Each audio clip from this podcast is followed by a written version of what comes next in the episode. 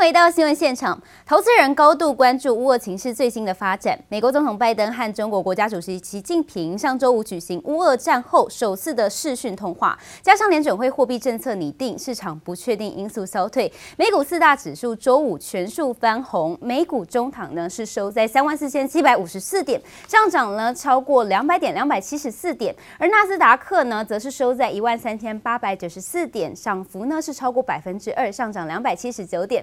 费城半导体呢，则收在三千四百三十二点，上涨幅度超过百分之二；标普则是收在四千四百六十三点，上涨幅度超过百分之一。再带您关心欧洲市场消息，投资人观望乌俄谈判进展以及企业财报消息。欧股盘面上，基本资源股上涨，但是汽车股下跌。德法股市开低后盘下震荡，尾盘跌幅收敛，小涨作收。欧股中场可以看到，德国股市呢是上涨了二十五点，收在一万四千四。百一十三点，上涨幅度百分之零点一七。法国股市则是收在六千六百二十点，上涨幅度百分之十二零点一二。Scheduled to be beginning a call with President Xi of China. The topic, or at least one of the big topics, Russia's invasion of Ukraine.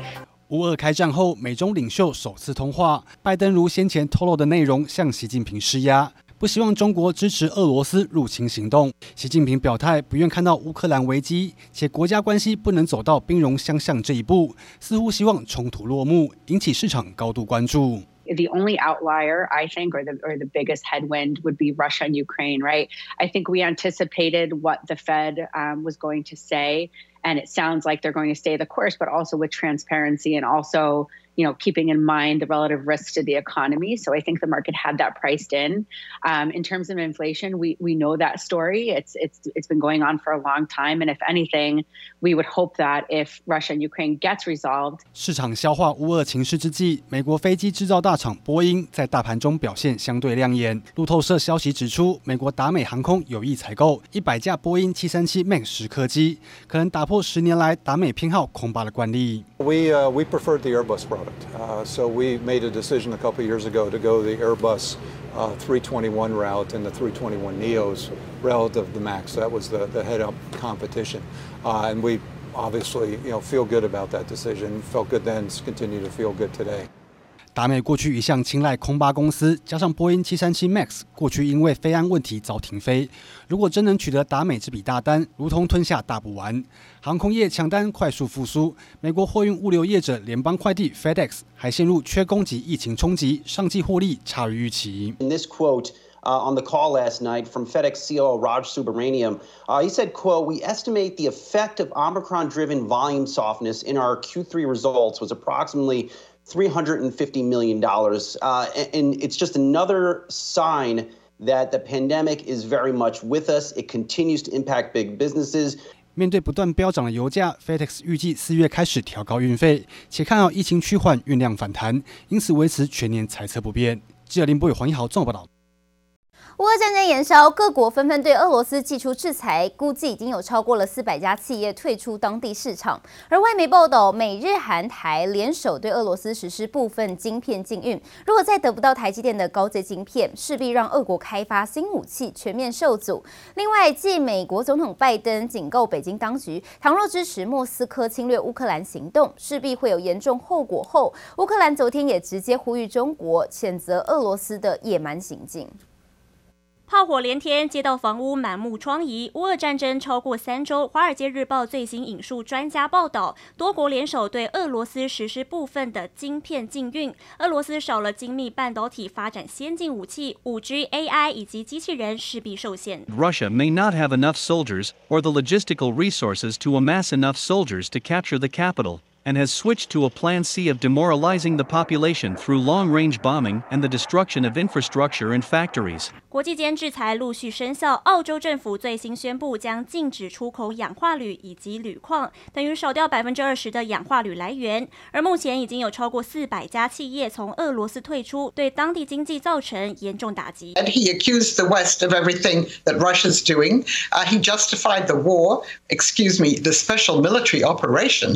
Uh, by blaming the West for being about to attack Russia. And he wants to explain to his people that the reason why they're feeling economic pain and will continue to feel economic pain is all because of the sanctions. 另一方面，美国总统拜登与中国国家主席习近平视讯通话，会谈中虽未明言中国驻俄躲避制裁会有什么严重后果，但白宫会后却暗示不排除对北京祭出二级制裁。 They're seeing the incredible destruction, violence, death.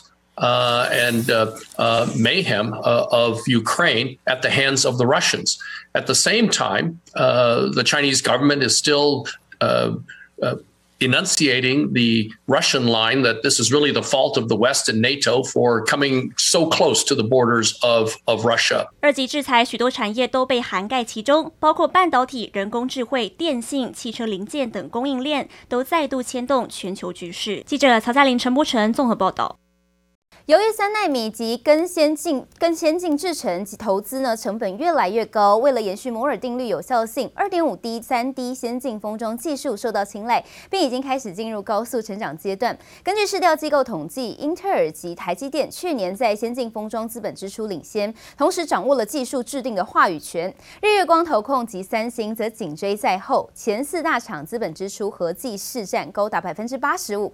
而晶圆代工龙头台积电竹南封装厂 A P 六 将在第三季落成启用，进入量产，成为台积电 三 D 先进封装的最大生产基地。而持续带您关心台积电股价近期遭到灌杀，花旗证券最近的报告仍然力挺台股全王，表示晶圆代工供应市况将续处境紧凑，让台积电呢持续拥有溢价的优势，有力消弭原物料还有人力成本上升的风险，喊出目标价一千零五十二元，为本波股价大幅修正以来受加高喊台积电股价超过千元的外资券商。而外资二月下旬以来呢，频频出脱台积电的股票。不过，根据公开资讯观测站最新的统计，台积电高阶主管冯低承接自家的股票，二月共有七位副总级的经理人增持了共计超过二十八张。尽管总量不大，仍凸显公司高层看好台积电的营运后市。可以看到，台积电的股价礼拜五呢是上呃收在五百八十一点，下跌了一点，那下跌幅度呢是百分之零点一七。净收的在平盘。那持续带您来关心，俄罗斯央行十八号决议，基准利率维持百分之二十不变，并且宣布将启动购债，这是为了支撑一落千丈的卢布。十八号卢布对美元收盘来到了一百零四点三六元，周线回升，但是累计过去四周已经大幅缩水约百分之二十五。同时，俄罗斯财政部表示，已经偿还两笔美元债利息，让倒债危机暂时解除。传出一些台湾寿险等金融机构已经收到长期支付的指示，正在进行汇款程序，最晚呢下周就能收到资金。 We have made the decision to keep the key rate at twenty percent per annum to counteract financial stability risks in the conditions of the new unprecedented sanctions。上个月二十八号，俄国央行紧急把利率从百分之九点五拉高到百分之二十。最新的利率决策会议后，维持利率不变，就是为了支撑一落千丈的卢布。尽管卢布本周周线回升，十八号对美元收盘来到一零四点三六元，但累计过去四周已经大幅缩水约百分之二十五。为了因应国际间对俄国的制裁，俄国央行陆续宣布暂停股市交易、限制外币提领等措施。紧接着，下周一，俄罗斯交易所将恢复交易联邦政府债券。俄国央行计划大动作启动购债。We will consider the need to carry out a large-scale structural transformation of the economy. We will pursue our monetary policy in such a way as to ensure that the economy has sufficient time to adjust to the new external.卢布疲软垫高了进口商品的价格，各方制裁导致商品短缺，失业人数不断增加。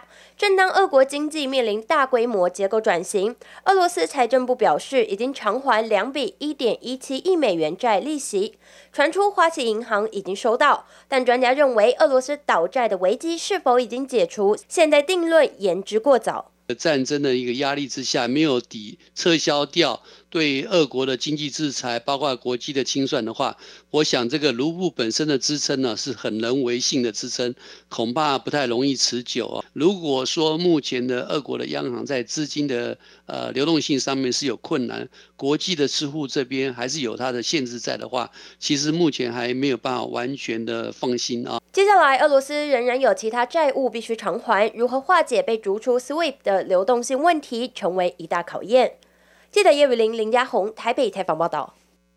央行跟上美国联准会的脚步，宣布升息一码，不止房贷族受到冲击，房市的多头情绪是否会降温，也受到民众关心。专家指出，升息一码初期对房市影响不大，但要是升息到利率接近百分之三，预估可能会引发卖压，届时房价就会反转，时间点可能落在二零二四年的上半年。另外，房仲业者也指出，在升息之后，中南部已经出现了预售屋投资客的退案和倒货的状况。持续带您关心，央行这次出乎意料之外大动作升息一码，除了房贷族呢受首当其冲，车贷及信贷也统统受到影响。以信贷六十五万为例，一年就要多付近千元的利息。如果贷款金额越大，升息次数越多，还要缴更多，让不少有贷款的民众大喊吃不消。就这次去买，嗯，从工作台到水果到配置，全部都涨。那水果跟你哥叫一个便宜吗？我跟我叫便宜一斤，便宜十块吧。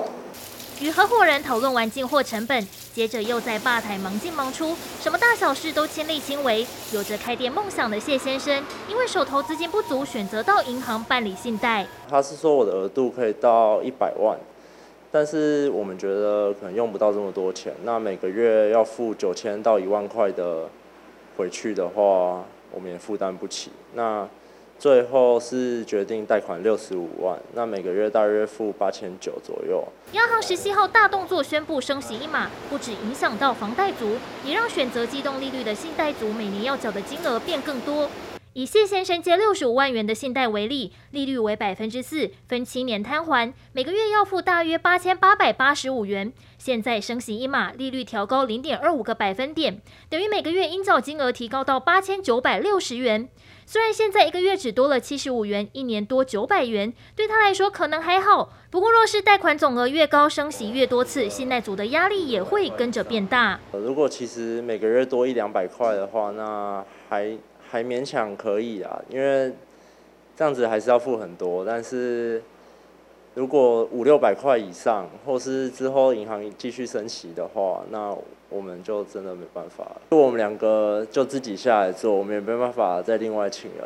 希望央行不要一直升息。受影响的贷款族还有准备购车的民众，以车贷五十万元来说，每年利息就要增加一千两百五十元。还有习惯刷卡付款的消费者也要注意，若每个月只缴最低还款金额，不仅利息会随着央行升息变多，接下来利率还可能继续调升，未缴余额也会随着利息增加越滚越高。记者黄胜正台北采访报道。台湾银行十八号跟进央行调高存款利率零点零六到零点三个百分点，以一年期定期储蓄存款来计算，每年将可以多领到两千五百元。不过专家也特别提醒了，利率提高意味着利息免税门槛跟着下降，除了要注意当年度利息所得是不是低于二十七万元的免税门槛，想要规避百分之二点一的健保补充费，也可以用拆单的方式来进行存款，也就是单笔定存设定在两百万元以下就能避免被扣到补充保费。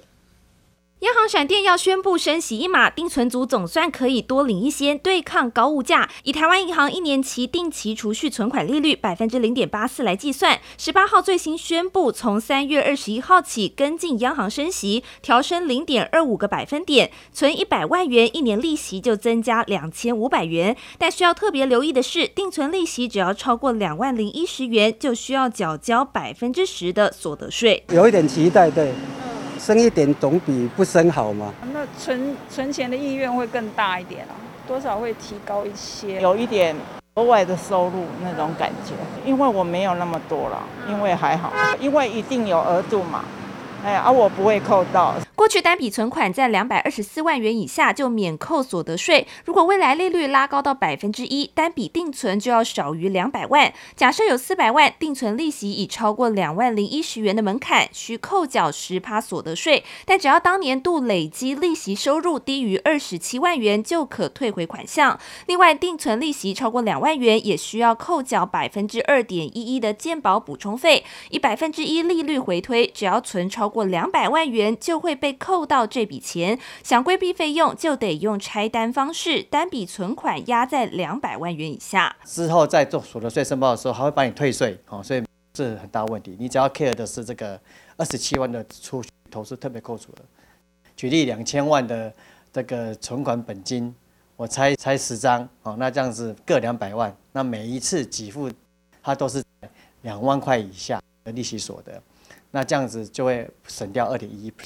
那么假设针对总存款超过两千七百万的存款大户来说，就算怎么拆单，每单利息加总还是会超过二十七万。会计师也有节税小撇步，两千七百万以上的数字我多出来就不要放银行的存款，我可以拿放在储蓄型的保单啊，或者投资型保单啊，这种升息同时定存利息跟着增加，但民众也要睁大眼，留意缴税门槛相关规定，才不会在开心领息的同时，吸收全被税费吃光光。记者周田丽、黄博凯台北采访报道。